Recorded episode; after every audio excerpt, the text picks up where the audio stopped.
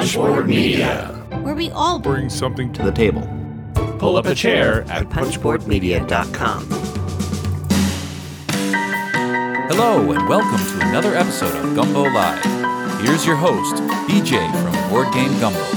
Hey, Board Gamers, BJ Board Game Gumbo here, back with another Lagniappe episode. This time, we're talking Disney themed board games. And hey, I have enlisted my buddy, Dean from Meepletown, to help me out with this one. Hey, hey, BJ, thanks for having me. I'm pumped because I love Disney board games. And honestly, I don't have anybody that I can talk to about them. So I'm just excited that, that you would let me come talk about Disney board games. Exactly. We're both Disney fans. We talk about it off the show all the time. I don't know your background, though. How, how far do you go back with Disney? When, when did you fall in love with it?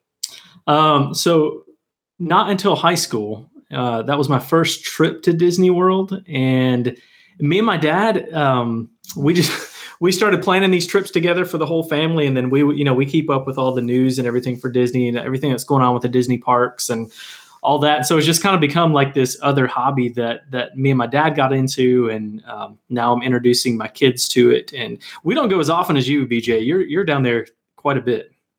Just every once in a while, you know, when I can sneak away and get down there.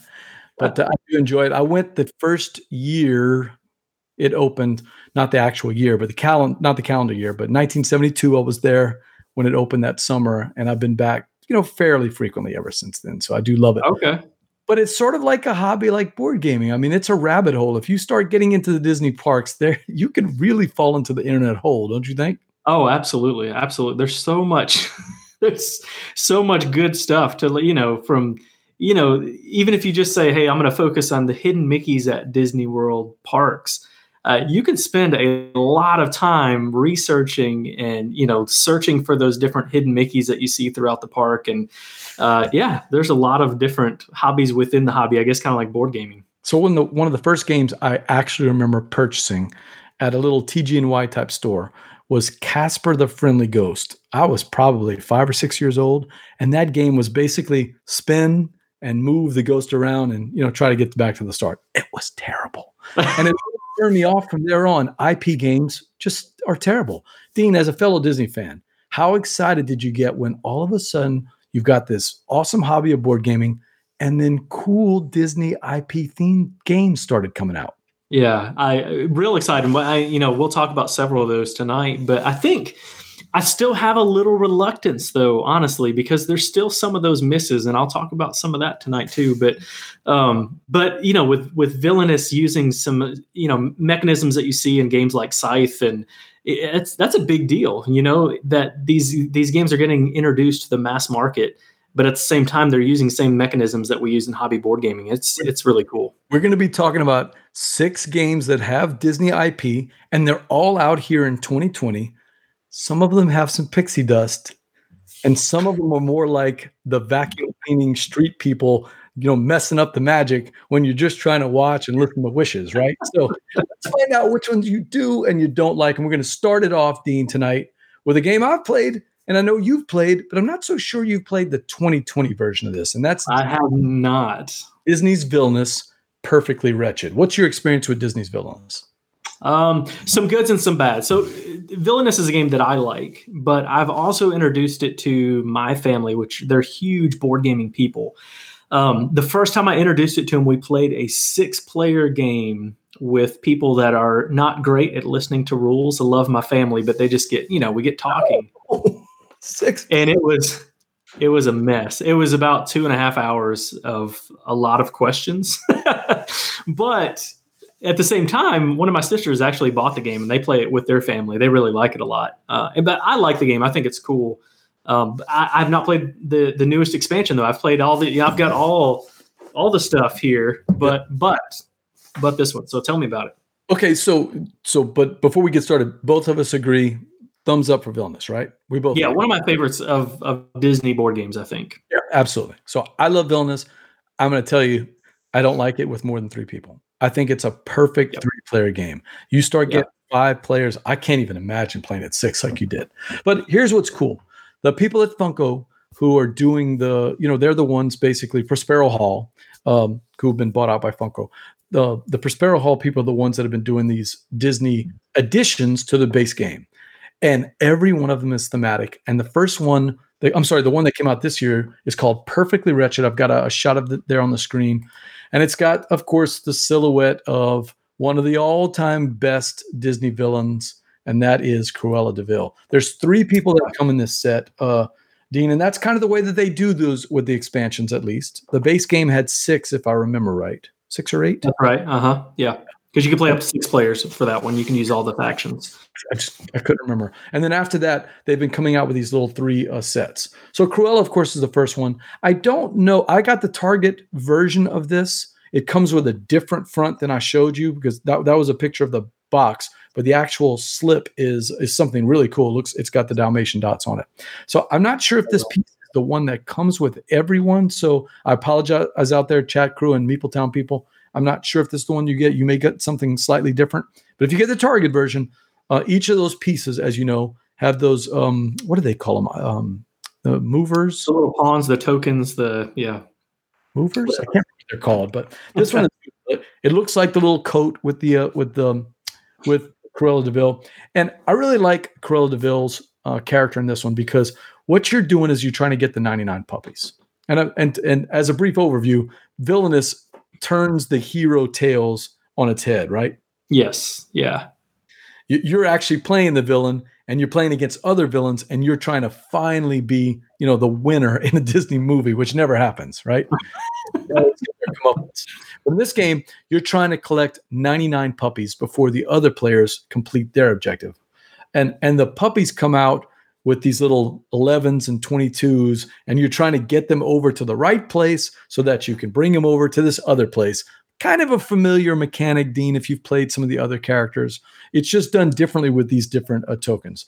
You're going to recognize all the familiar characters, you know, from the movie itself. So, Cruella de Vil, a lot of fun. Yeah, I'm I'm really looking forward to this one. My problem with this is I've I'm not caught up, so I, I own all the other stuff, but I just haven't played all the other expansions yet. Uh, but I love how every one of these feels so thematic to the villain that you're playing. Uh, I just think that's that's really cool. The, the, Queen of Hearts, you, I think you mentioned that one earlier. That's that's one of my favorite ones because I just love the the feel of how that one plays out. Uh, yeah, that one's got the little random chance with it, right? Yes. Uh-huh. Has a little bit of element of a, a little bit element of, of luck and chance with that, with flipping over the with flipping over the tiles. Are you going to get the ones or the twos? There are 11s and 22s, but it's really ones and twos. You know, you're trying to get nine points of tiles or 99 points between them. But the other thing about them is it almost has a feeling like hurting puppies because the puppies keep going on and off your board, on and off your board. Dean's, you know, I'm I'm moving them over, so getting close to where, and there's Dean sending them back, sending them back. So it feels like the movie when you when you think about the animated feature. The puppies are all over the place, and she can never seem, you know, Jasper and Horace. I think Jasper and Horace can never seem to corral. They're running yeah. up the stairs and doing things that you get that same thematic feel with Cruella de Vil. So that's cool. So would you would you recommend this, uh, BJ? Is this one any more difficult than any of the other ones, or is it just you know throw it in there if you know villainous? You it's not going to be too difficult. I think Cruella's fine. Uh, I don't remember the order, but what's cool about the expansions? They order them. They usually come with a complicated one, a medium yeah. one, and kind of a beginning one. Mm-hmm. Uh, as we go through the three, I'll try to remember which one is the easier one. Um, I, am just drawing a blank now. I should have looked that up. Thanks a lot, Dean. here. So let's go to the next one. The next one is from a movie that I totally passed over. In fact, I never fully watched it until actually a couple of months ago. I always caught snippets of it as my little bugs would listen to it, you know, or watch it. I would catch the start or the middle, but I never actually sat through the whole one. And that's Mother Gothel from Tangled. Have you have you seen Tangled the movie? It's it's one of the best Disney movies out there. It's really good. I, am so impressed. But now, you know, li- listening to snippets of it, I, it, it didn't excite me. Watching it from start to finish, I was super impressed. It's actually a great Disney movie. And the scene where they're in the boat and the lights are coming on for the first time and she finally recognizes what those things are and the music's playing in the background. Oh, man, that is a classic. classic it is. Disney scene. Yeah. Yeah, I know several people. This is their favorite Disney movie, so I'm excited about this this villain. Then Okay, hold on. Uh, let's not go overboard. All right. it's a great movie, but it's not the best Disney I movie. there are people that I know. This is not my favorite Disney movie, but Gothel is a lot of fun. You are trying to get, as it starts here, you're trying to get the trust, of course, of uh, Rapunzel, right? Yeah, Rapunzel. Yep. So you're trying to get those 10. Sort of kind of like a mixture of maybe Prince John trying to get 20 coins and a couple of other characters. But it's not like Prince John at all. You, you know, no one can just watch you get to 17 or 18 and then just start tagging Prince Yeah. John like everybody does. He's probably my least favorite in the series, by the way. Yeah, One of my It's so straightforward. I mean, it's really hard to win from Prince John because everybody, especially in a multiplayer game, everybody just gangs up on you. Mother Yeah. Gothel is a little bit more sneaky than that. It's 10 trust, and to get the trust, you have to kind of walk it down. So it's it's a lot of fun, very thematic. It's got some of the great art in the in the feature, so you're going to recognize all of the characters. And by the way, one of my favorite little areas, those little not hidden, but one of my favorite little not so well known areas, that new area between Liberty Square and uh, Fantasyland. Have you seen the Tangled bathroom area? Do you know what I'm talking about? No, no, no, no, no. I have not. They redid the entrance underneath where the old Skyway was and Uh-huh. it had just abandoned for years. They've completely redone all that over the last couple of years. And now it's a recreation of the town scene from Tangled, where the piano player with the one with the hook, Yes. Yeah. it's that scene. And it's Oh, that's cool. Picture perfect. Take your kids there. You're going to be amazed at how how photogenic that little tiny area is there. It's just a bathroom. Okay, I'm, I don't want you to get so excited, but it's you know if you're a Disney fan, you're going to go, wow, they really did a nice job with this bat with this bathroom. That's really nice. It's a fun little courtyard. So take a look at that. That's Uh, great. Mother Gothel, uh, I like it. Mother Gothel, a little bit more complicated, l- less luck than um, than Cruella de Vil. And last but not least, maybe my least favorite of the three, oh no, still, I was really excited about this one. still interesting, and that's Pete. So Pete, here's why Pete's unusual, Dean. It's not one of the animated features. The first time that that uh, Funko has done, uh, Prospero Hall has done this. It it comes from the cartoons instead. Right. does that signal that we might be starting to see things like you know the rescue rangers or pixar movies or something else coming maybe I kind of hope so because I think there's some really, especially moving into that Pixar area. I guess that's a whole nother topic, but I've got a list in my mind of ones that I really want to see, and and some of those are like the uh, Turbo from uh, Wreck It Ralph is one I want to see, and the uh, uh, uh, Syndrome from uh, Incredible Ooh, another good one. So it'd be nice to see him moving outside of some of those main feature ones. i like that syndrome from uh, the incredibles the first incredibles oh that would be right. Yeah. pretty good Yeah. Yeah. so we might be seeing that so as you can see pete's got the color scheme and everything and that's his and that's his marker the color scheme and everything that's got the it you know calls to mind the classic disney cartoons of the 30s and 40s um the the funny thing about pete and i think this is why i liked him the least out of the three is he's got four goals but they're all hidden. Other people don't know what your goals are. And if i remember right you're trying to figure it's been a while since i played pete right? Since right at the start of the pandemic. So i don't remember exactly but i remember being a little irritated with those goals that you had to you had kind of these little secret goals and you had to pick one that you were actually going to do. Um, nothing wrong with it. It's just it wasn't it wasn't my favorite out of the three the artwork is you know it's not as interesting to me as as some of the animated features and i've never really been a fan of pete so Okay, that that makes sense. I'm I, honestly the artwork is why I'm so drawn to him because it seems so different. Just that that black and white theme that he has. I love that they went that route. I think that's really cool. And it's the only time you can see Steamboat Willie right there, you know, attacking you as you can see from the screen. So it's I, I gotta admit, it's you know, there, there's some things to it. I out of all of the three from this set, I've only played Pete once. Pete once. So you know what? I'm not gonna I'm not gonna have too much of an opinion on that. I need to try it more than that. That as Okay. you well know, Villainous is a game that rewards multiple plays with the same character as you learn the strategy of how the character can best be used. You know, Yeah, So- and with people who know the game very well because they know how the all the other villains play out. Um, I, Gotcha. I, I totally agree with that. I, I Cruella de Vil though is is one that I've heard a lot of people clamoring for for a while. Right, she's she's been kind of at the top of the list of villains that people want to see. That's why I'm really intrigued to see what's coming next because I feel like some of the really big ones that people scar, you know, people that that were really wanting these big name villains. I'd love to know what's going to be next. I'm, I'm excited for this, but I'm gonna have to check this one out. Yeah, What- they've got a bunch of who do big names. Who do I want? Yeah, That's tough. They've done a lot of the people that I would want to do. You know, uh, Yzma from Emperor's New Groove. You know, um, oh yeah, yeah. they, they've done a bunch Yeah. of people. I'd, I'd have to think about it. You have somebody like top of the list? I, Turbo, I, you know, I, I don't know why, but I, I think he's a cool. I think he's a pretty cool villain. And then to see some of the Pixar stuff uh, sneaking in, I think would be really uh, that'd be really interesting. I think. My favorite Pixar movie is Ratatouille, and I just don't know that the chef would be a good enough, you know, central bad person, central villain. The problem with the Pixar movies is a lot of them don't really have that major villain. You know, especially the newer ones. You're absolutely right. Lotso would be a cool one, though. I think from from Toy Story the two. Oh, yeah. is that right? The second Toy Story is that um, three Toy Story three. maybe? I, Toy Story two was the collector in Japan. He was trying to sell them to Japan.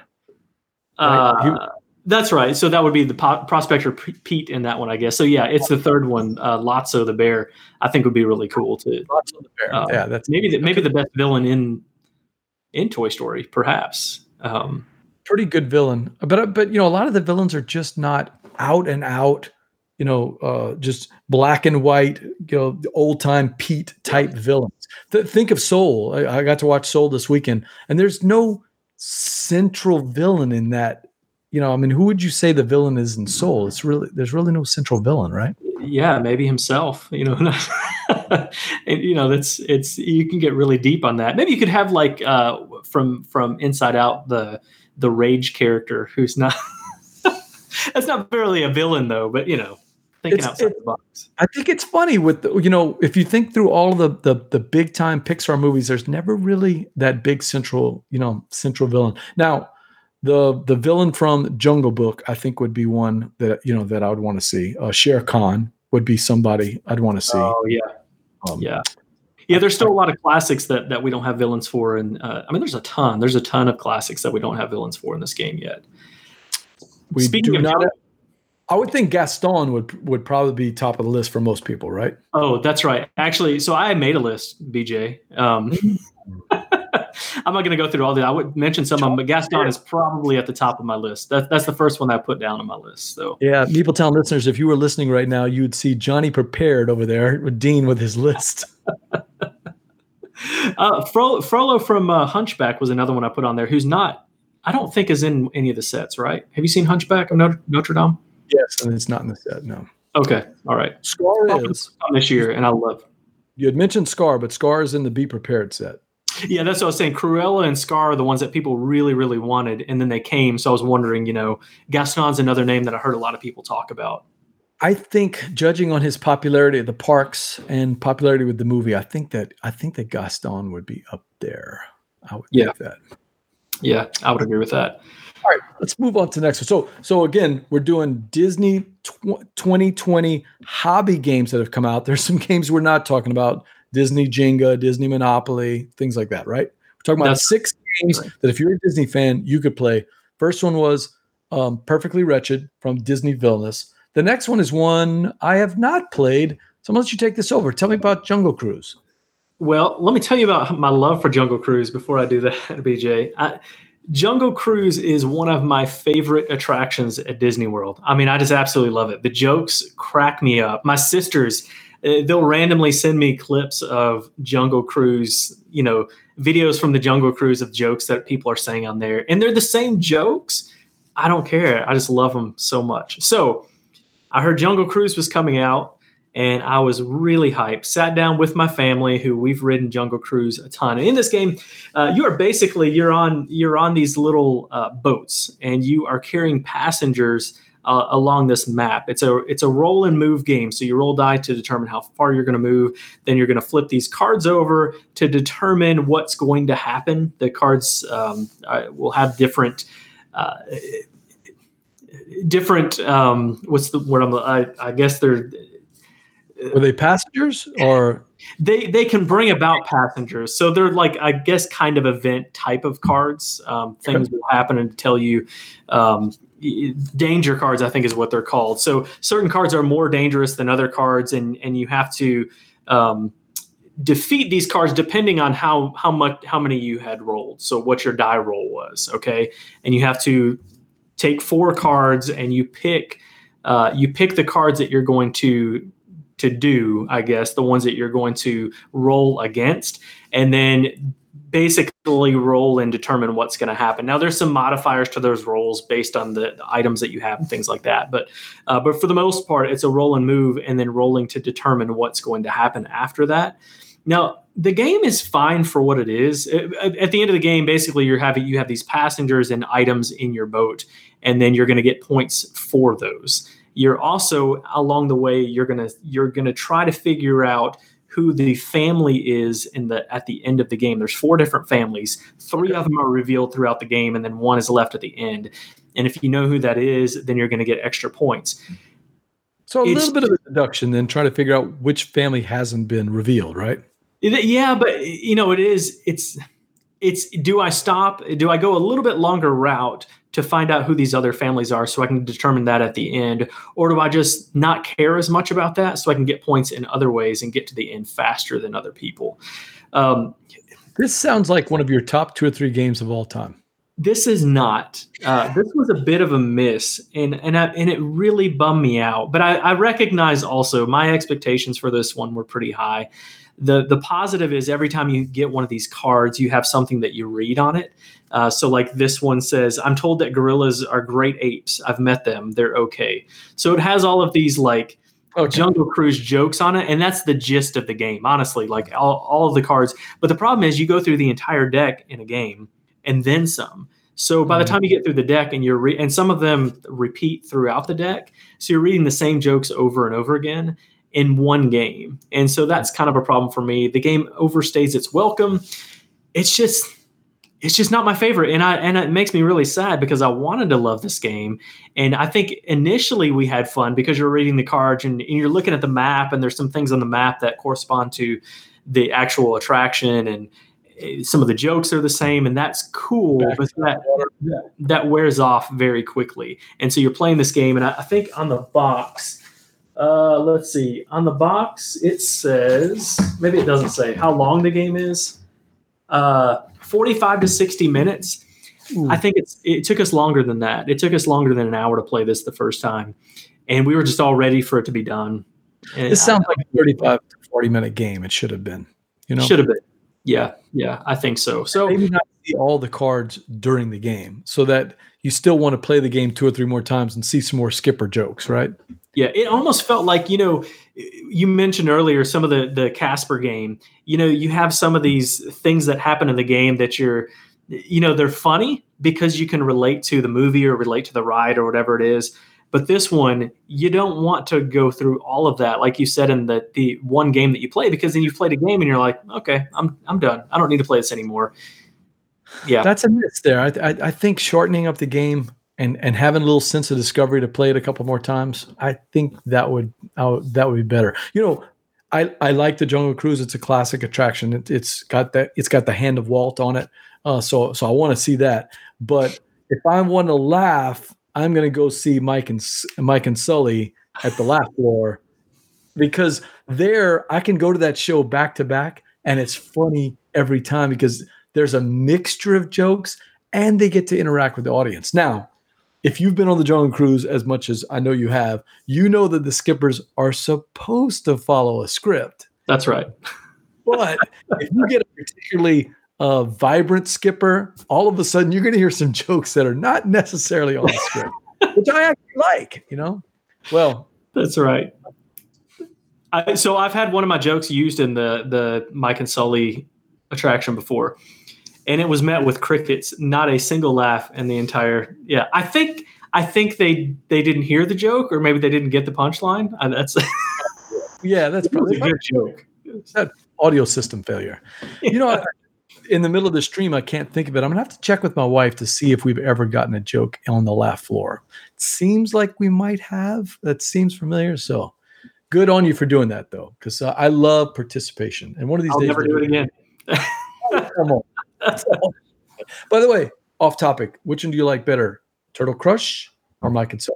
Uh, Turtle Crush, love Turtle Crush. I, it's not as funny, but I, I just think it's it's better for for the kids. I have young kids, and they love it, and, and just so cool. And typically, the the person that they have doing it comes up with some really good stuff that's interactive with the audience as well. So I would agree with you. do that well. It seems to be a funnier attraction overall, but that voice in Turtle Crush is, you know, it gets me every time. So We'll say those jokes all day long at the park just because of the voice. I, I love it. I know that's a good one. All right, let's move on to the next one. We're talking Disney 2020 six games that are Disney IPs, and they've come out, and these are for hobby gamers uh, that we're talking about. We're skipping the Munchkins and, and the other games. The next one is I haven't played it, but I almost got this the other day. I want to hear should I buy the Haunted Mansions Call of the Spirits game? Tell me All about right. it, Dean. Spoiler: My favorite 2020 Disney game is Haunted Mansion. I love this one.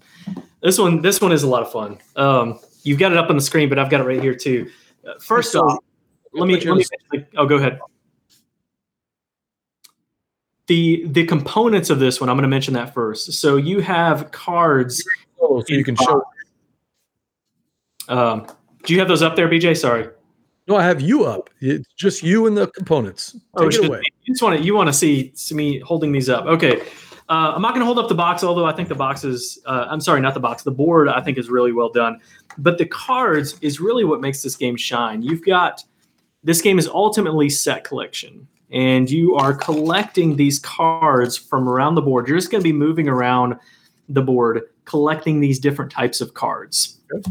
Some of them like this. The more of these that you collect, the more points that you're going to get. You've got some that uh, give you a point, but then you're also going to get points for other types of cards that you're going to collect. And you have ones that allow you to get rid of your haunts, and some that if I get one, I'm going to get three points, but if I get two, I'm not going to get any. So I need to get three cards so that I can get 12 points. And there's lots of different types of cards. You got the uh, you got the the classic, you know, the the kickoff to the to the ride in there, and uh, um, I'm trying to think some of the other ones, but ultimately there's just art so many different types of art on the card. They didn't oh, skimp on the art at all. I think it's fantastic.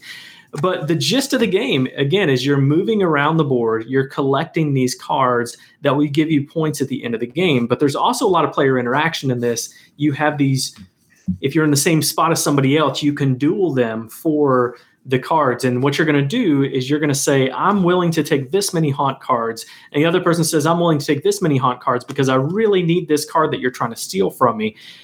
But if you get haunt cards what you're going to do is you're going to take the set that you have the most cards of in at the end of the game if you have the most haunt that's the total value of these small tiny cards if you have the most haunt cards at the end of the game you're going to you're going to lose that entire set. So even if you're gaining a lot of points you know that that one set that i showed that you can get you know 25 points from this card even if i get that i might completely lose it if i have a, a, a too much haunt. So you really need to manage that and there's lots of different ways that you you get haunts and that happens from the hitchhiking ghost as well. If they travel through your spots they're going to give you a haunt card and this is this cool little little miniature here of the the hitchhiking ghost. And it just I, it's a pretty simple game but i love it. I, I think this one's a lot of fun. And i think again it's my favorite disney game that i've played this year. And it's it's not as complex as villainous. I think this is going to appeal to a lot more people. Uh, i'll be able to play this with my family no problem. In fact, in fact several of my family members have already picked this one up and have had no problems playing it.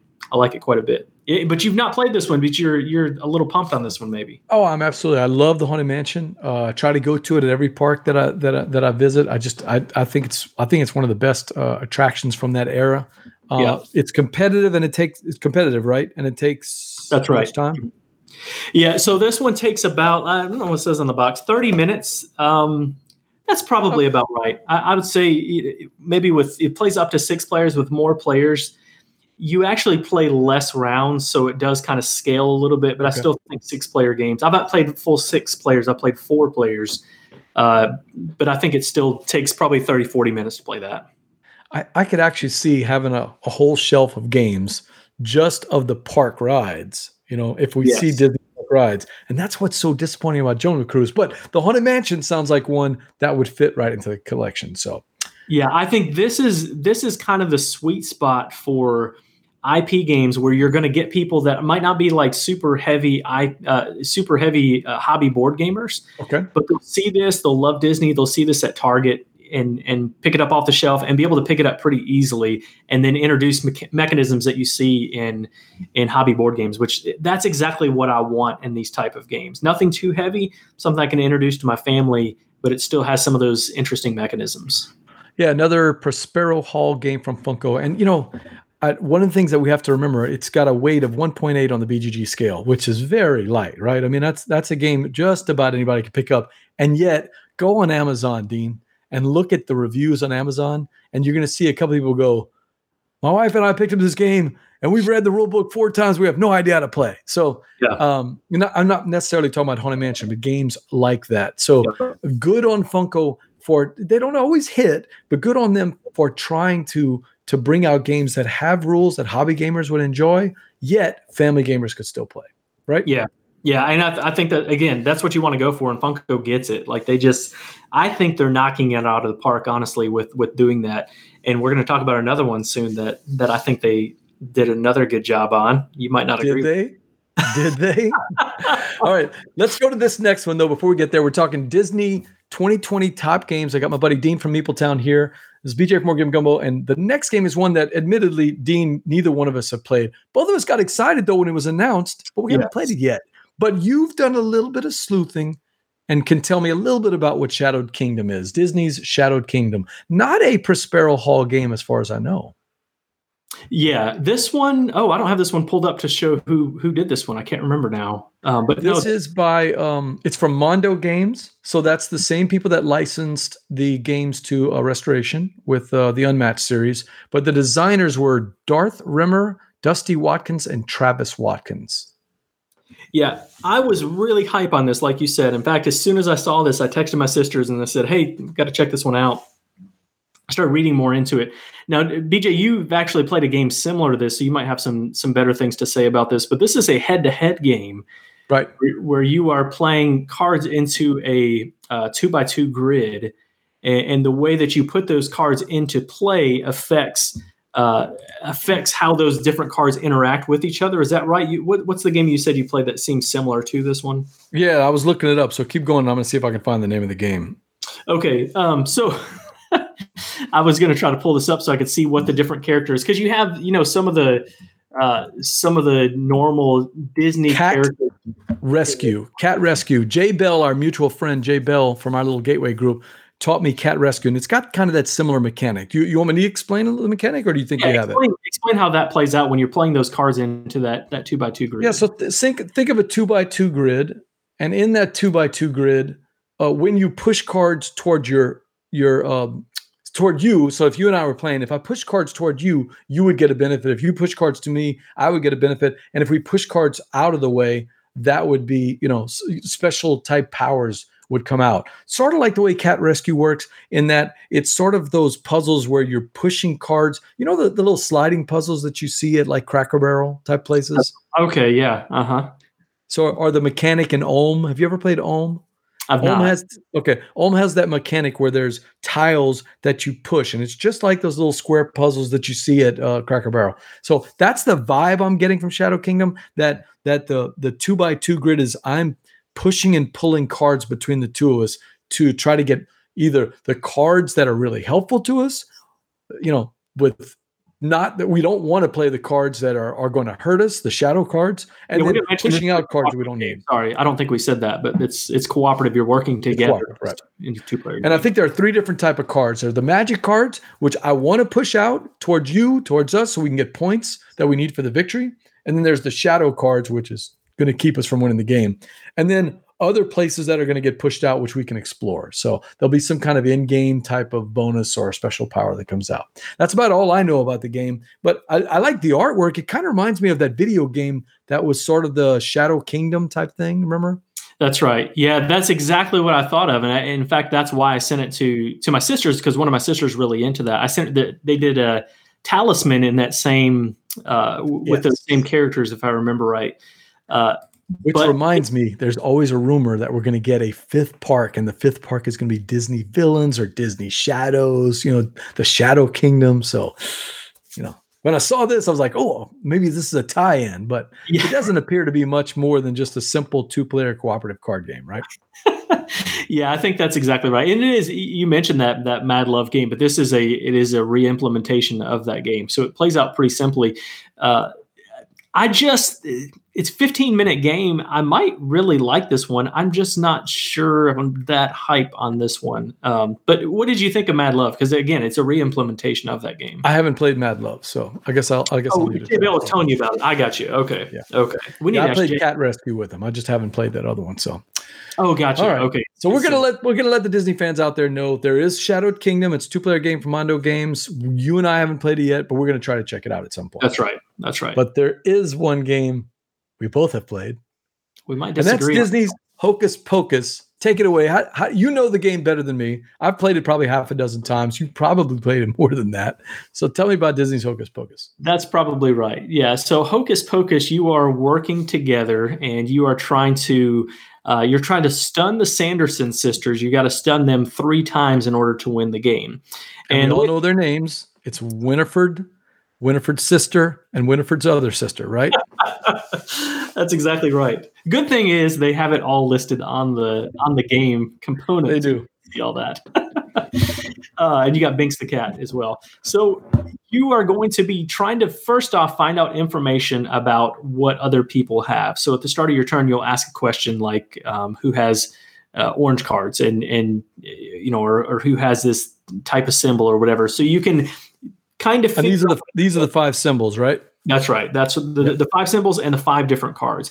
And what you're trying to do is you're trying to lay cards out in onto those uh, card spots on the board in a way that matches up the way that you want to knock out which specific Sanderson sister. So, for example, Winifred, if you want to knock her out, you have to get all of the uh, all of those symbols and all of the same color, if I remember. I might have got the sister wrong, but all the sisters have different configurations of how you want to play those cards out. One was pretty easy. One was a little bit harder, and then Winifred was everything had to match basically. That's right. That's right. You had to have everything match. But when you do that, what happens is sometimes these spell cards are going to come out, and spell cards are bad. Bad things happen with spell cards, specifically if Winifred is casting that spell on you.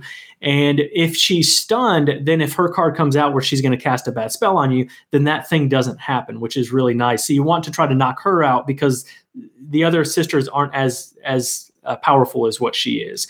And Right. once you once you knock them out, stun them three times. You can stun the same one three times. You can stun all three of them. It doesn't matter how you do it. But once you stun them three times, then you win the game. There's also spe- excuse me special abilities that you can use. They, you got four special abilities you can use throughout the game, but they're a one-time use thing. Uh, Binks the cat, when you get him, allows you to have the player with Binks. You can have all of your cards showing because no one can see what your cards are. So I might be going for something, playing a card, and it does not help anyone else. And so you're you're kind of figuring out information while you're playing cards. But with Binks, you can see somebody's card, so at least you know something that you can work towards. This was a hit with my family, by the way. Go ahead. Yeah, you love it. And just to clarify, you can't do the same sister all three times. You do have to rotate with the sisters, but you don't have to do each of the three sisters. I think is what you what you were trying to say. Correct. Yes, that's Yeah. right. Yeah, that's right. Um, you. yeah. I loved I will tell you this. I love those four special powers. I've got them up on the screen. And what I liked about them is that they're not completely game breaking, but they really are necessary. And that decision as to when to play those, which you have to do uh, mutually, if I remember right, it's, it's since it's a cooperative game. Yep. That decision was always like, God, we really need to use this. And if you didn't and you lost the game, you're like, oh, we still had two powers left. We should have used one of them. You know? Do you find this game difficult, BJ? Holy cow. yes. I th- my wife now we played it as a two player. You know, with COVID, the most I've played it I think is either th- yeah, 3. I think 3, maybe 4 is the most I played it. Unfortunately, you know, I just didn't have the game nights where I could get a big group to play. And I think we we found it much easier at four player than we did at two two player was. Two player was tough. It really Yeah. was tough. You know, this beautiful little gumbo pot where you think you're just going to stir some roux, maybe throw some sausage or, you know, maybe some um, you know, some some type of greens or some type of vegetables, uh, potatoes or eggs that you're putting in there. Um, you know, or, but you know, chicken, whatever you want.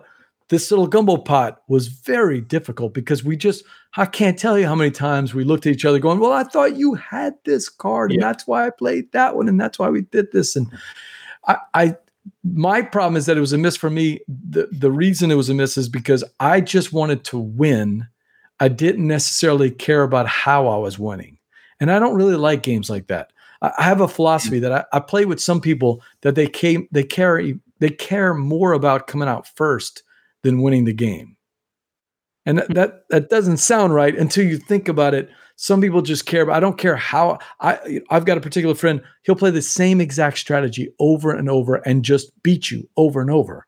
He doesn't care about winning so much. He just wants to be first. He wants to make sure he's in first place. Whereas I'm I'm if I played Castles of Burgundy 30 times, I'm going to explore other strategies and see if I can win. If somebody tells me in Castle of Burgundy, "Oh, the sheep or the, the the animals are the are the strongest part of the game. You can't win without doing the farms." I'm going to try to win without them, you Yeah. know? And with Hocus Pocus with this one, it just man, it was just really beating us over the head and I just wanted to I really just wanted to to to win the game so that I could say I completed it, you know? I didn't necessarily enjoy my plays. That being said, the more I played it, I will be honest, the more I played it, the more I liked it. Okay. So yeah, I got I got to the first two plays going, I can't see myself playing this enough to review it. And then I got to the end after we won and played it a couple times, going, I'm, I'm actually kind of enjoying this. So yeah. Yeah. I don't know where- I don't know. This one was kind of tricky when I when I taught my family. Um, so I have played the full. I don't remember. It's five, six players. I've got sitting here somewhere. Um, what the full count of that is. Uh, two to six players. Yeah, six players. So we've played the full the full six players, which I I definitely recommend this one at that higher player count than the than the two player because when you ask for the information, that becomes more interesting than just one other player that you're asking information for. But they found it difficult for a while to figure out how to play the cards until finally I was it hit me. This game is kind of Uno. Um, and I don't mean that in a bad way because actually I like this game. But to teach this game, you have to, when you place a card, it either has to match the color or it has to match the symbol on whatever you're placing it on, which is just like Uno. You're matching the number or you're matching the the color. But for some reason, it was really difficult for somebody to grasp. So which what card can I play in this spot? Until I started saying, oh, if you played Uno, you know how to play that. But now that you, I don't want to say that because you hear Uno and you're already going to think, oh, I might play Uno, but it's not. It's It's, it's not Uno. it's a cooperative game, but just the way you play your cards is like Uno. Yeah, it, has the card matching part. I, I will say this. I liked the way they presented the game. This is definitely the characters from the movie, which was my wife's one of my wife's favorite movies. We have to watch it, you know, 40 times during the month of October. It plays constantly. But um the, the the artwork actually is such a great homage to the movie. Yes. Binks, the Binks character, I mean, the, look at the thing. It's so photogenic just staring at you. I mean, it's Yeah. really it's really a, one of the coolest meeples I've ever owned. I Yeah. just wish I liked the game a little bit more. Um, it is the kind of game, though, as you said, if I'm going to introduce to family, people that don't play any games at all, I can teach them that Uno mechanic that you talked about, show them what a cooperative game is like if all they're used to is playing Uno and hitting them with draw fours, you know, just being mean to each other. Yeah. show them that this is more of a cooperative game or if they like disney movies at all you know they're, they're gonna like hocus pocus. So Yeah. I i like the theme. I love the artwork. Um i love the special powers.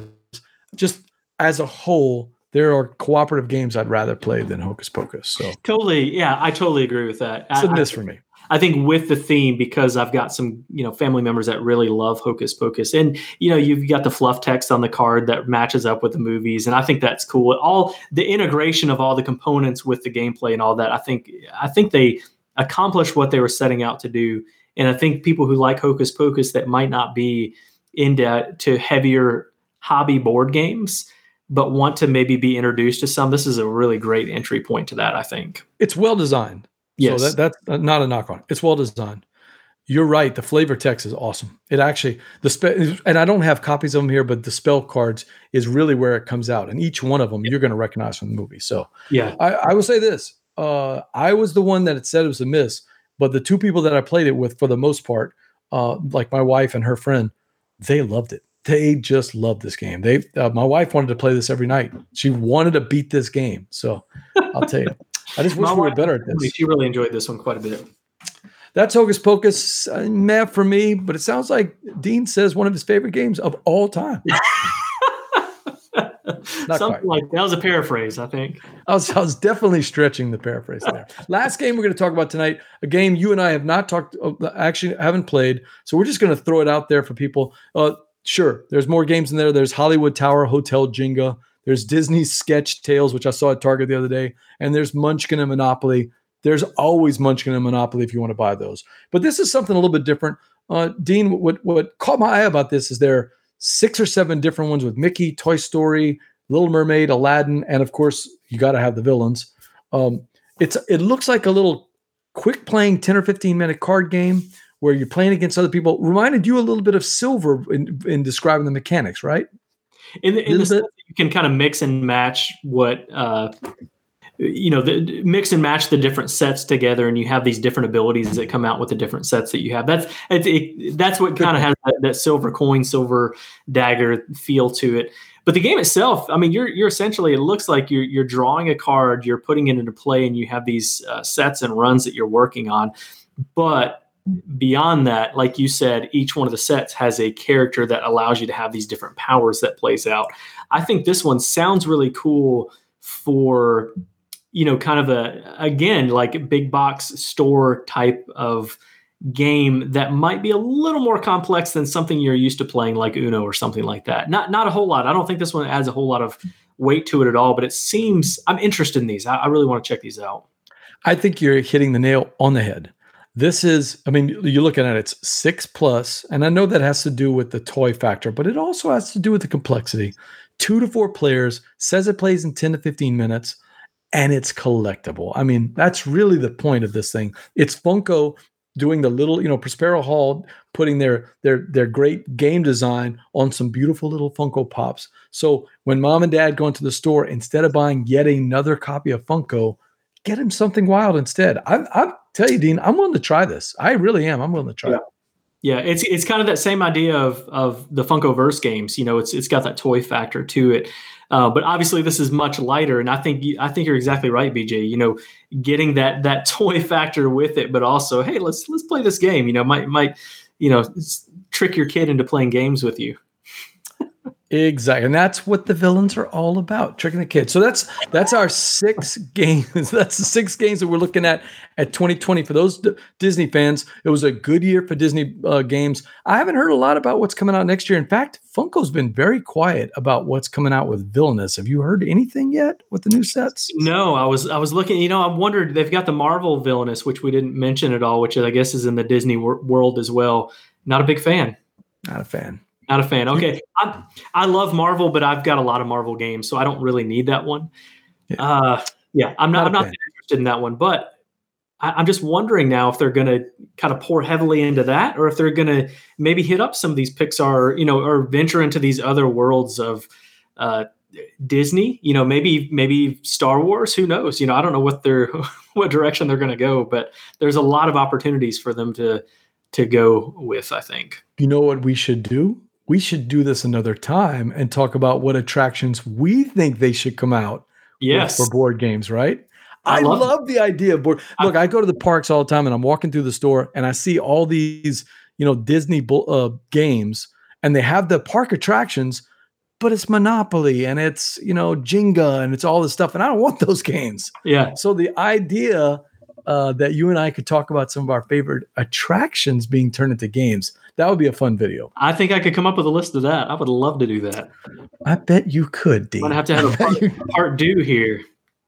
We will. We're gonna have a part two. I want to do that. So, all right. Hey, board gamers and Disney fans. BJ from Board Game Gumbo here, wrapping it up. Make sure to like our Facebook page, facebook.com slash board game gumbo, and our YouTube channel. It helps us to get the word out about all of our upcoming shows. Season eight's gonna be starting. We're taking a break this week to hang out with Dean, but season eight will be starting. Dean, if people want to get in touch with you and talk Disney or board gaming, how do they get in touch with you and John?